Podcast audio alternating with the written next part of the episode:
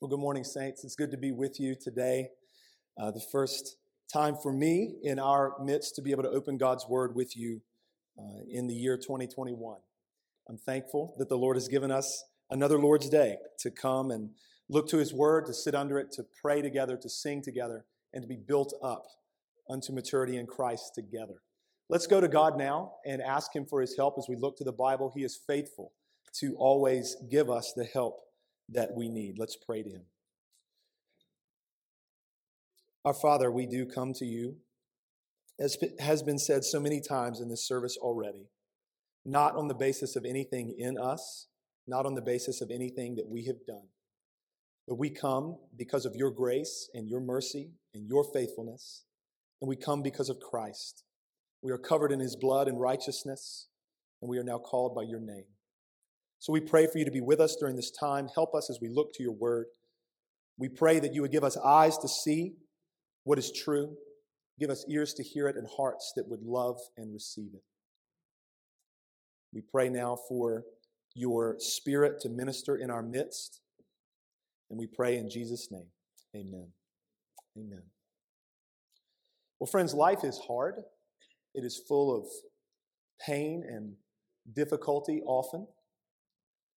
Everyone in this room has at least had a taste of that this past calendar year or so.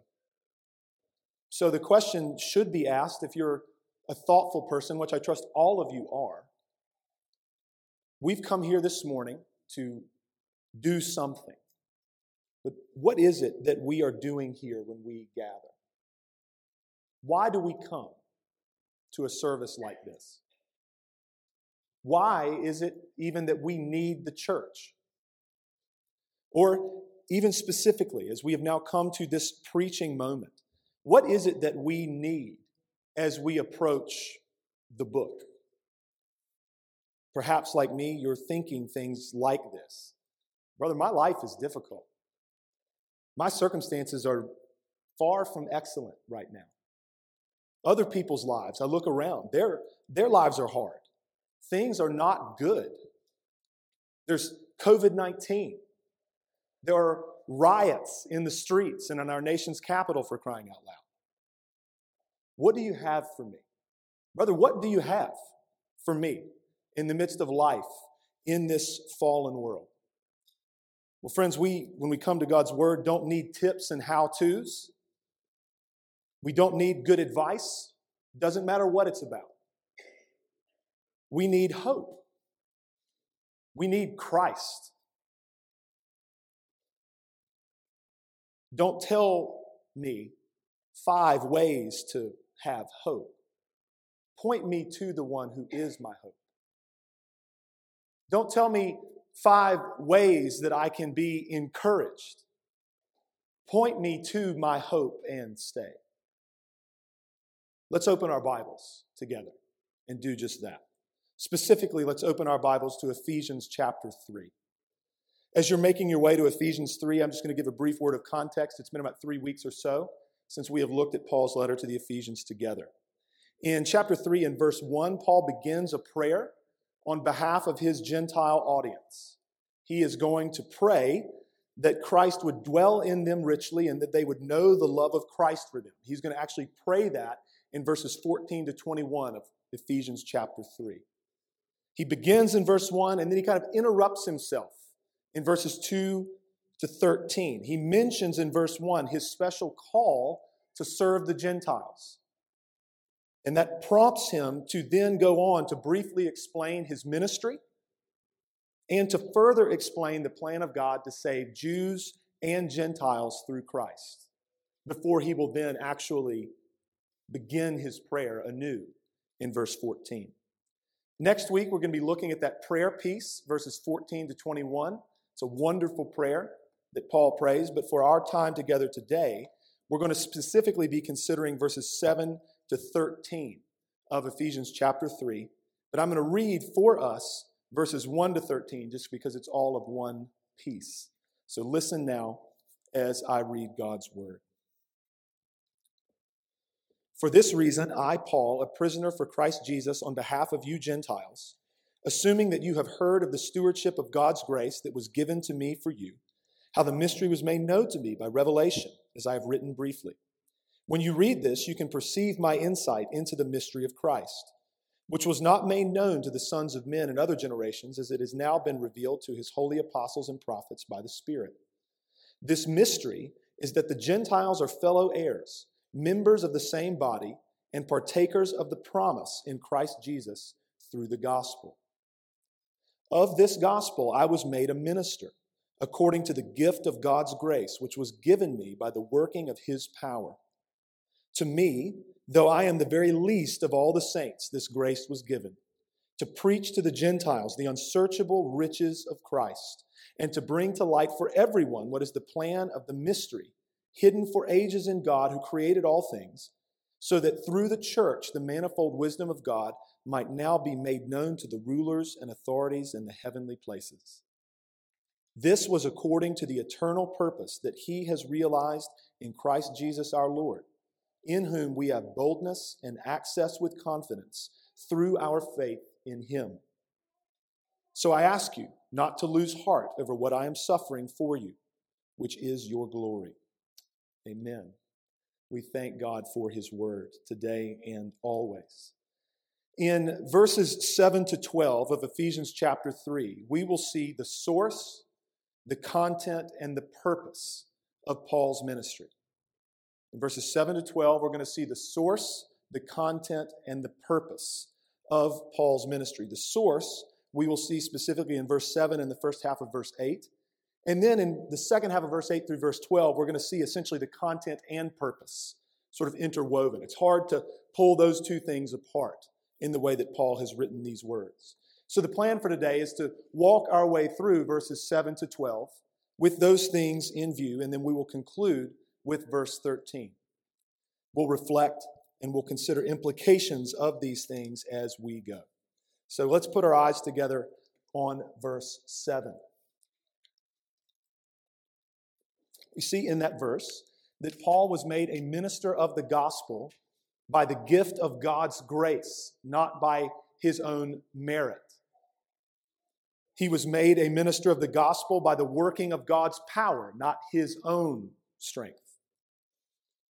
It's very clear in the mind of Paul that there was nothing about him that qualified him or made him fit for the ministry that he has been given by God.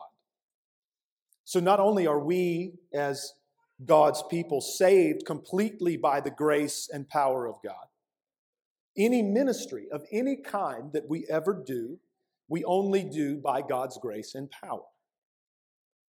And perhaps more pointedly, given that Paul is talking about being a minister of the gospel, no man has ever made himself one of those. As has been said, none but he who made the world can make a minister of the gospel. Paul goes on in verse 8 to essentially continue to think about the source of his ministry, but then he transitions to some of the content, what his ministry is actually about. He says, Though I'm the very least of the saints, this grace was given to me to preach to the Gentiles the unsearchable riches of Christ and to bring to light for everyone what is the plan of the mystery hidden for ages in God. Paul notes again his unworthiness. In his mind, we trust this is not lip service. This is not some humble brag. In his mind, he does sincerely consider himself to be the least of all the saints. Yet God, in His grace, has given Paul a ministry. Though Paul is inconsequential, though Paul is insignificant, though Paul is the least, God has given him a ministry. Paul writes elsewhere in his letter to Timothy, the first one the saying is trustworthy and deserving of full acceptance that Christ Jesus came into the world to save sinners, of whom I am the foremost. But I received mercy for this reason, that in me, as the foremost, Jesus Christ might display his perfect patience as an example to those who were to believe in him for eternal life. Those words of apostle, the Apostle Paul to Timothy are applicable and help us understand further even what he means in this text. I'm the very least of all the saints. I am the foremost of sinners. Yet God has given me a ministry. If He has given me a ministry, and if Christ has been so patient, so gentle, so merciful, so gracious to me, dear saints, brothers and sisters, He will be so to you. That's clearly in Paul's mind.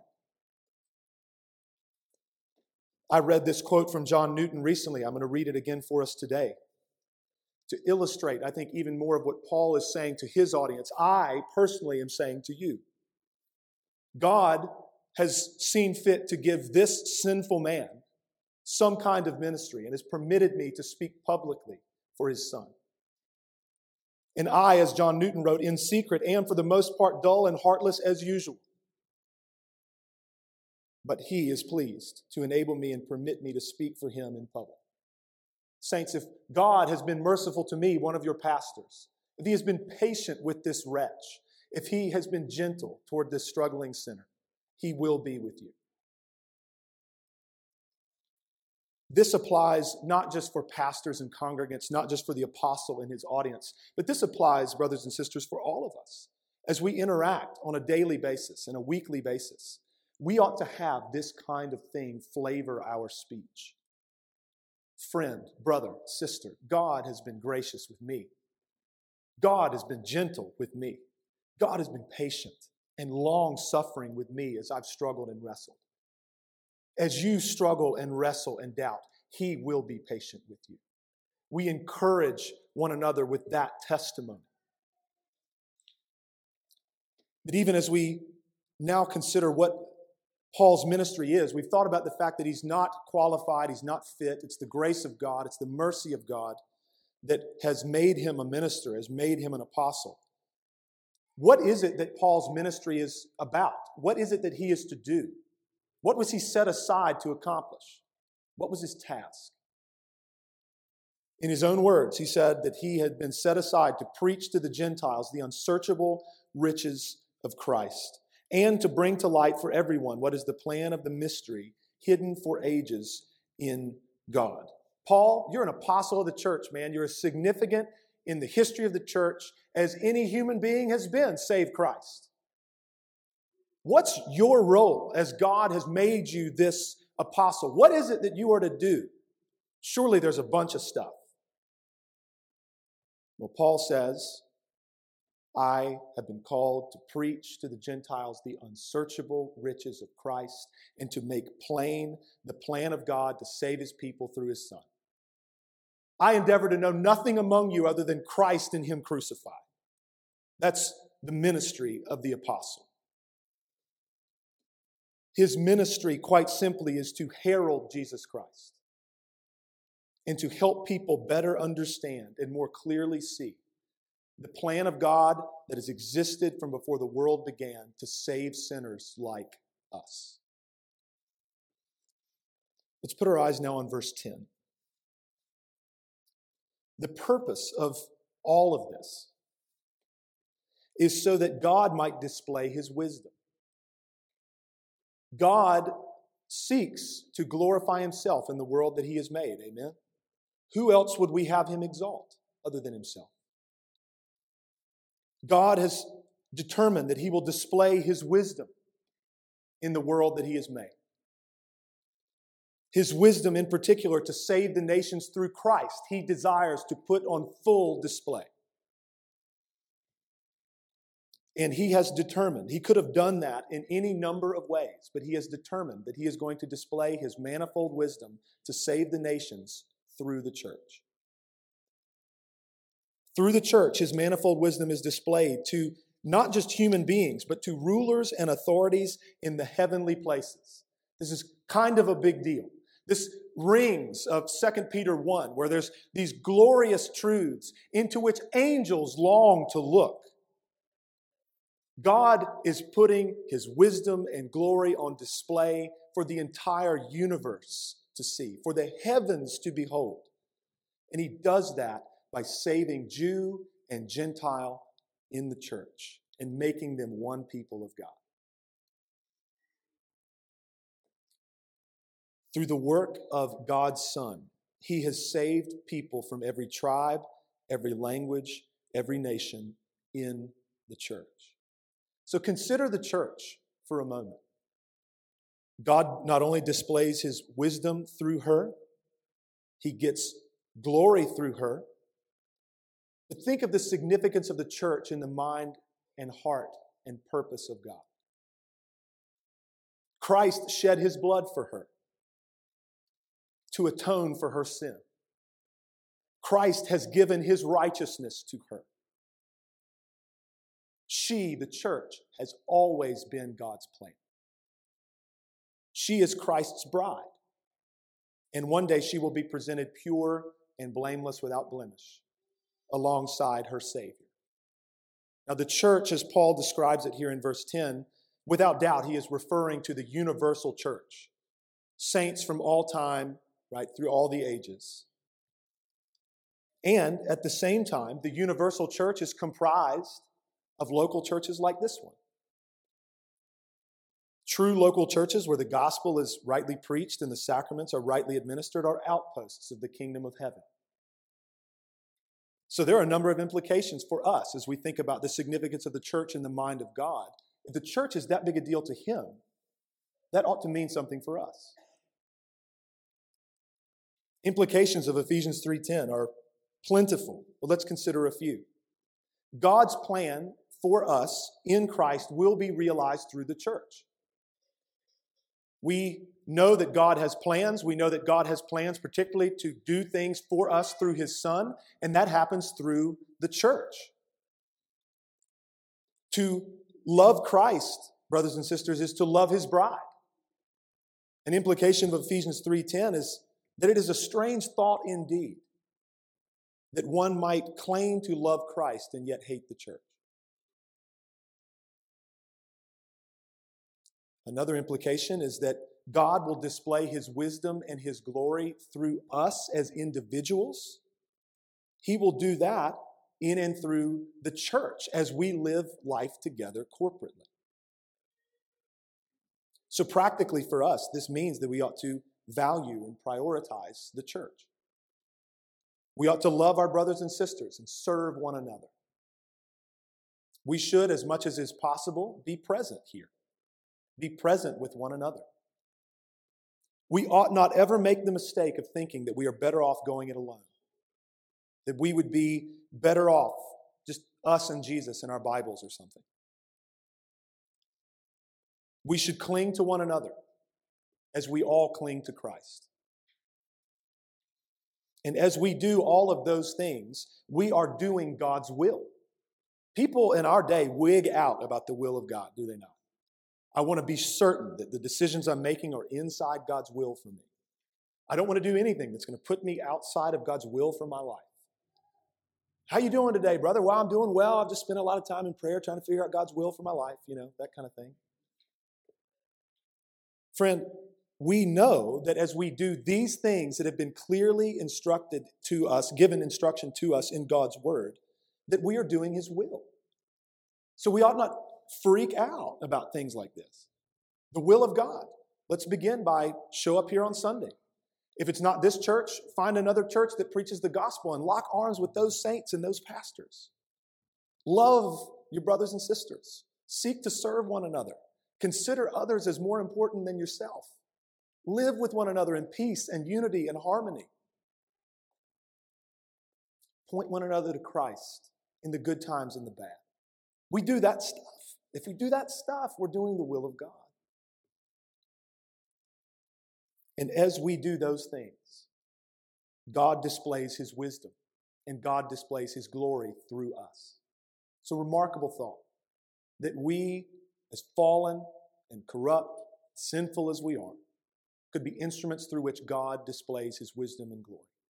And he'll do it in us as we gather and love one another in the church. Let's put our eyes now on verse 11. We're kind of moving toward a crescendo here as we're going to think more about the eternal purpose of God in Christ and what that means for us. All of this that we have been considering the establishment of the church and the salvation of Gentiles and Jews in the church for the glory of God, that he might display his wisdom, was according to the eternal purpose of God realized in Christ. You can see that in verse 11.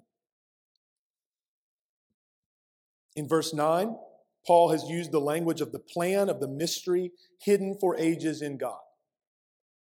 Here in verse 11, he uses the language of the eternal purpose of God that he has realized in Christ. So, regarding all of that, that mystery hidden for ages in God and the eternal purpose of God that he's realized in Christ, we're going to very quickly, relatively quickly, I want to make sure I'm speaking accurately. I don't want to overpromise and underdeliver, you know. Relatively quickly, we're going to consider a 30,000 foot flyover of the plan of God. It's good for us to do this occasionally as a church so that we keep the big picture in view. We know that before the world began, when only God was, that the Father and the Son made a covenant together, that they would save a people, and that those people particularly would be saved by the work that the Son would do in order to redeem them. And then we know that God made the world and that he made man uniquely in his image, and he made a covenant with our first parents, with Adam and with Eve. He told them, Here are the things that you're to do. Here's how you're to live before me. Here is the one thing you are not to do, and here are the sanctions should you break this covenant. And we know that our first parents broke that covenant and plunged the human race into sin and ruin and corruption, and the creation along with it. But in the immediate aftermath of that sin and the breaking of that covenant that God made with Adam, God made a promise. In Genesis chapter 3 and verse 15, he promised that there would be one who would come from the seed of the woman who would crush, who would defeat the serpent, the ancient serpent who is the devil. Hundreds and hundreds of years later, a man named Abram is called out of paganism and God chooses him and blesses him and makes a covenant with him. He tells him he's going to make a nation out of him and that kingdom, uh, the kingdom would come from him and kings would come from him. And then he makes a promise that the nations would be blessed through his promised offspring. Years later, there's a man named Moses who is made both a prophet and a mediator between God and man. Through this man, God gave his people the law. Through this man, God established the sacrificial system. What were the law and the sacrificial system primarily intended to do? The law was primarily intended to show us, show God's people our sin and drive us to the Redeemer. The sacrificial system, what was it about?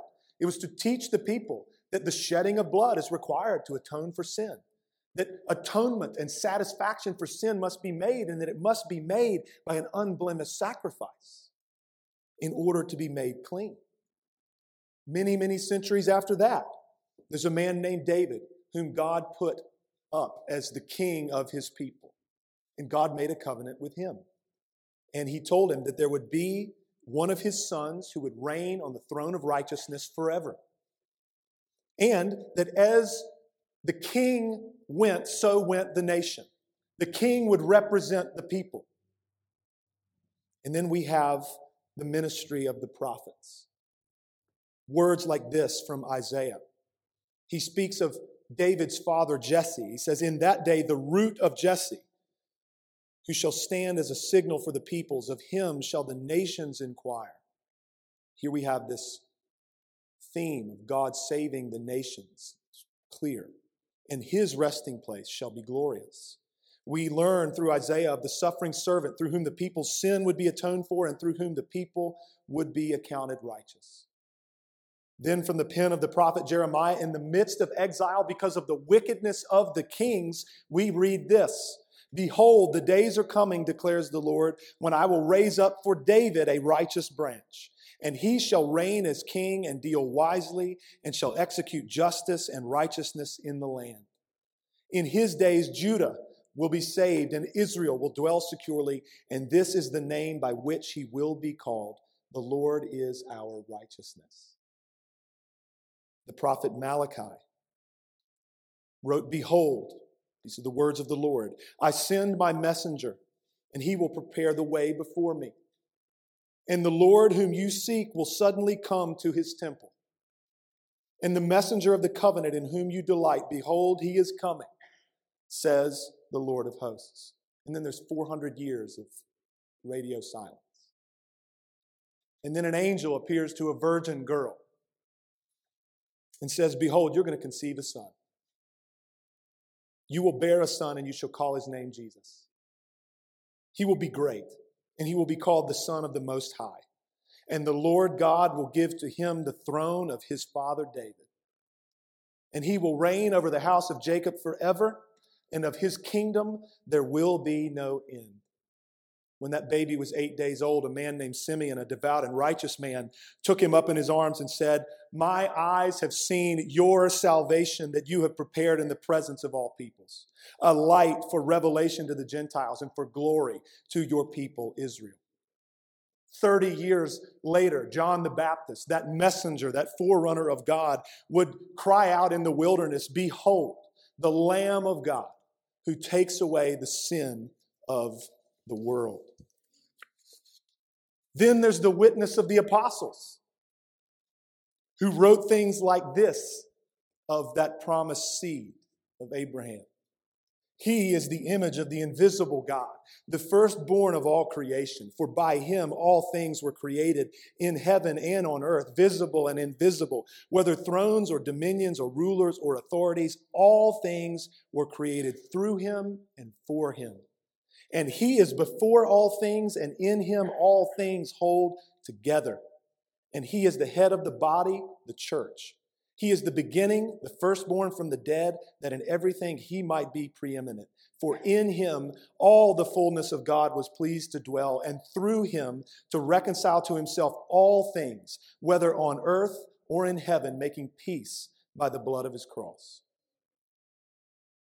To make plain the plan of God that has been hidden for ages, to herald the riches of the grace of Christ. Then there's the realization of all of this. There's the realization of the plan of God, the praise of heaven to the Lamb as we will sing, Worthy are you to take the scroll and open its seals, for you were slain, and by your blood you ransomed people for God from every tribe and language and people and nation. The Apostle John, in his revelation, writes this After this I looked, and behold, a great multitude that no one could number from every nation, from all tribes and peoples and languages, standing before the throne and before the Lamb, clothed in white robes, with palm branches in their hands, crying out with a loud voice Salvation belongs to our God who sits on the throne and to the Lamb. Praise be to his name.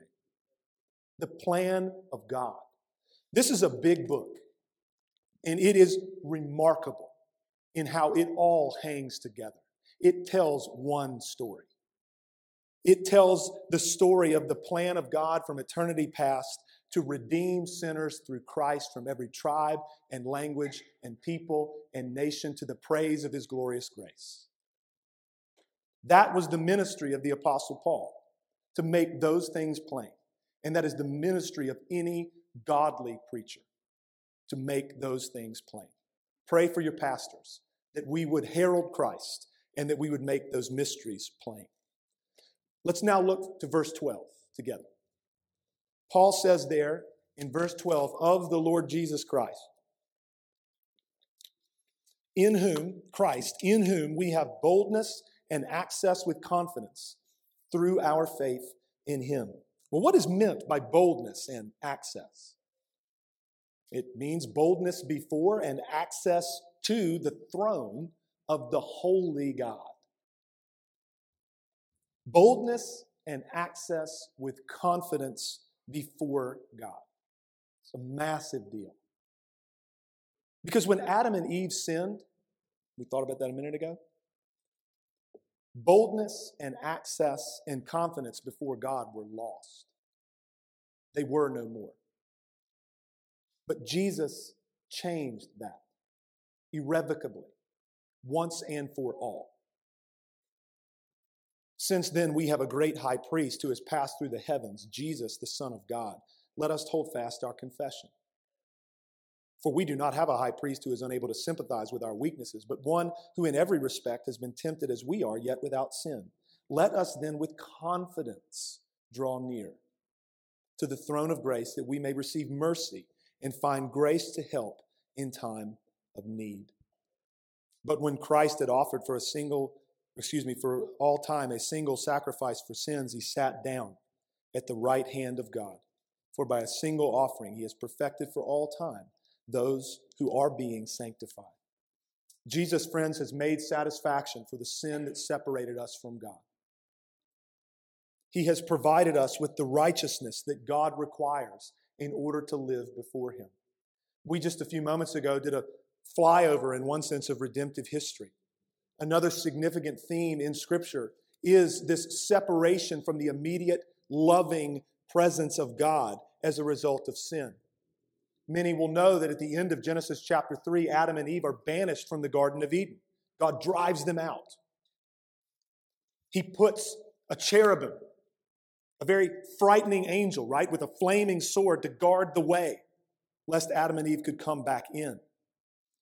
Years later, as God is establishing his people Israel, and he tells them to build a tabernacle where his presence will uniquely dwell. In the middle of that tabernacle is the most holy place, the Holy of Holies, where God dwells. Only the high priest can go in there once a year. And there is a curtain that separates that space from even the rest of the tabernacle and the rest of the camp of Israel. What is it that's on that curtain? It's cherubim with a sword. You can't come in because you're a sinner. No access, no boldness, no confidence. You come in here, you die because God is holy and you're not.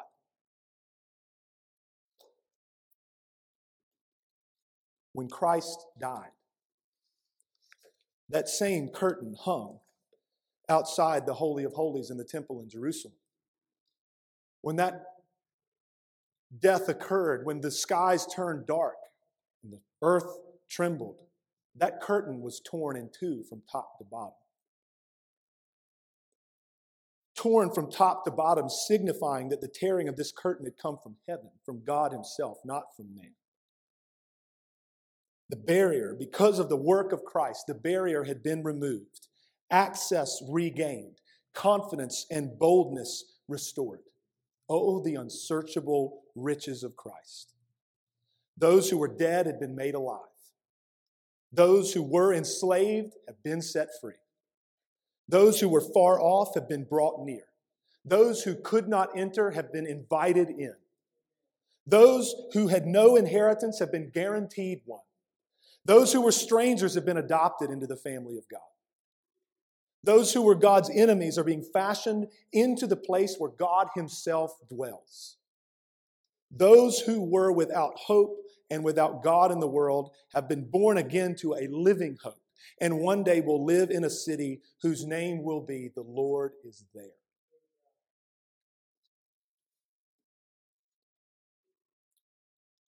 Put your eyes back on verse 12. One other significant observation.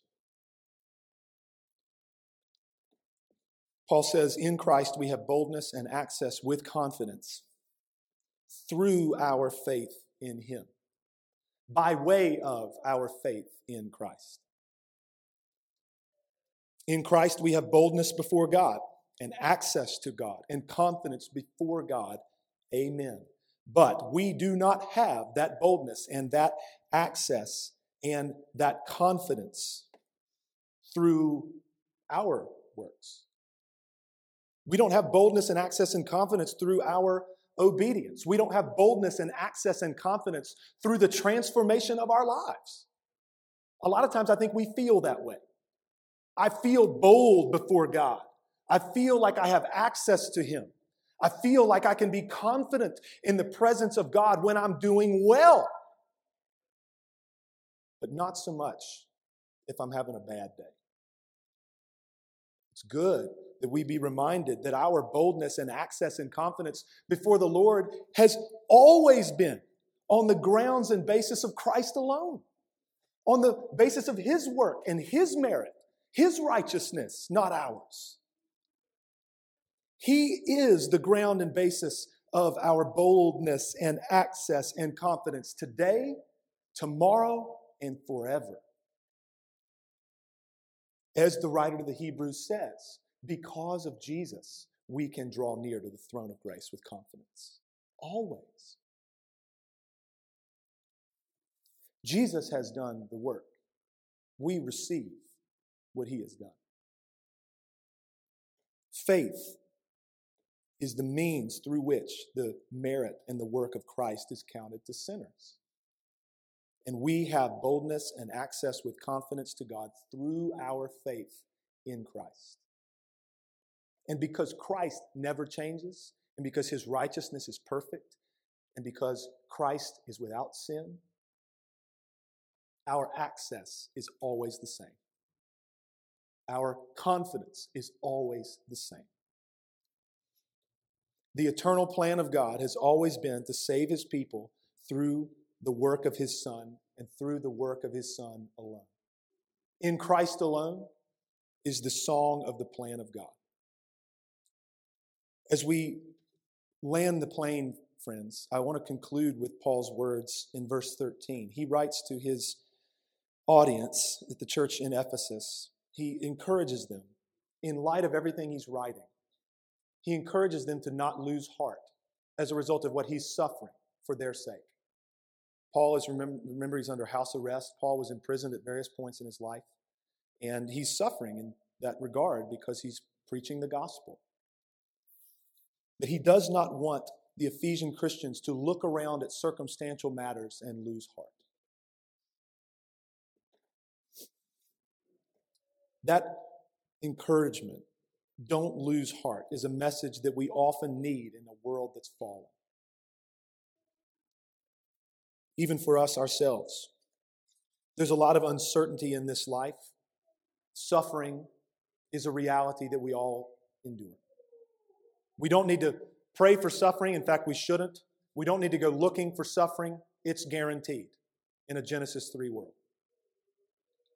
The only thing that is certain, in one sense, in this life is that we will suffer and that death is coming.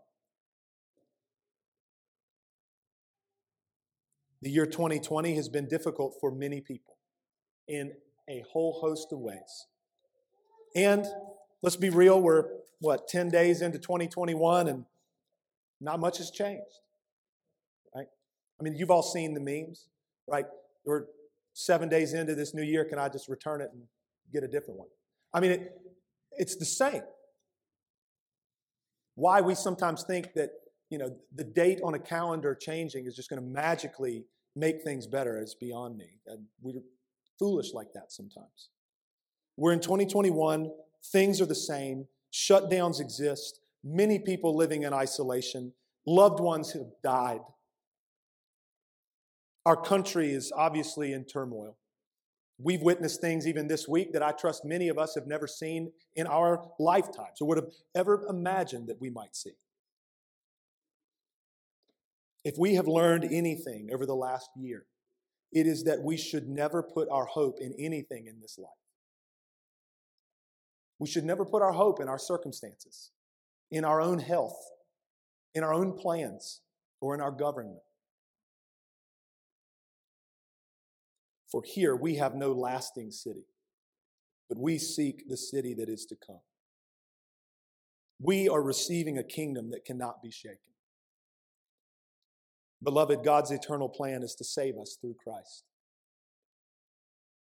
Don't lose heart because God is faithful and Christ is able and mighty to save.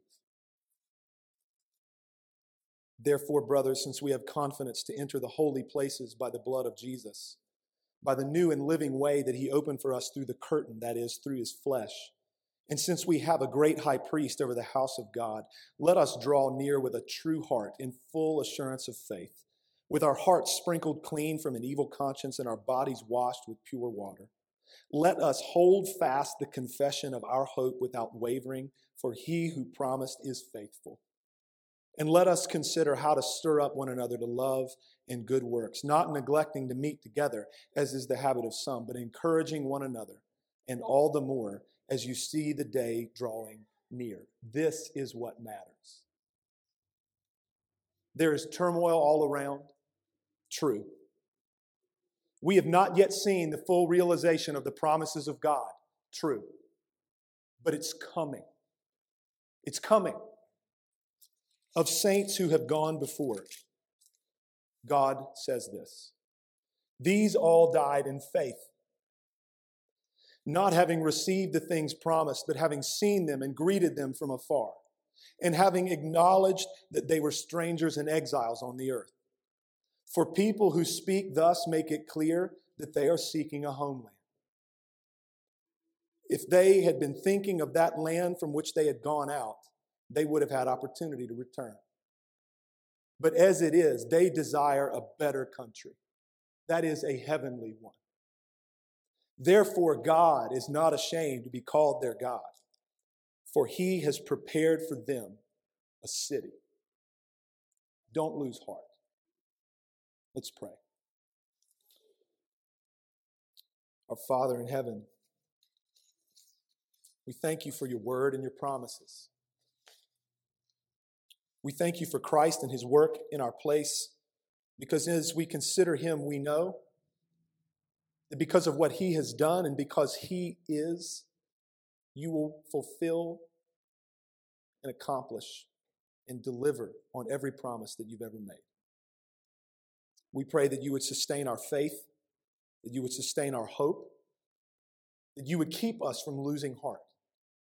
We pray that we would love one another well here in this church that we would encourage one another all the more as we see the day drawing near, that we would stir up one another to love and good works, that we would point one another to the one who is our hope, none other than your Son, Jesus. We pray for us now as we come to your table that you would continue to sustain and confirm and strengthen our faith. And we pray for that now in Jesus' name. Amen.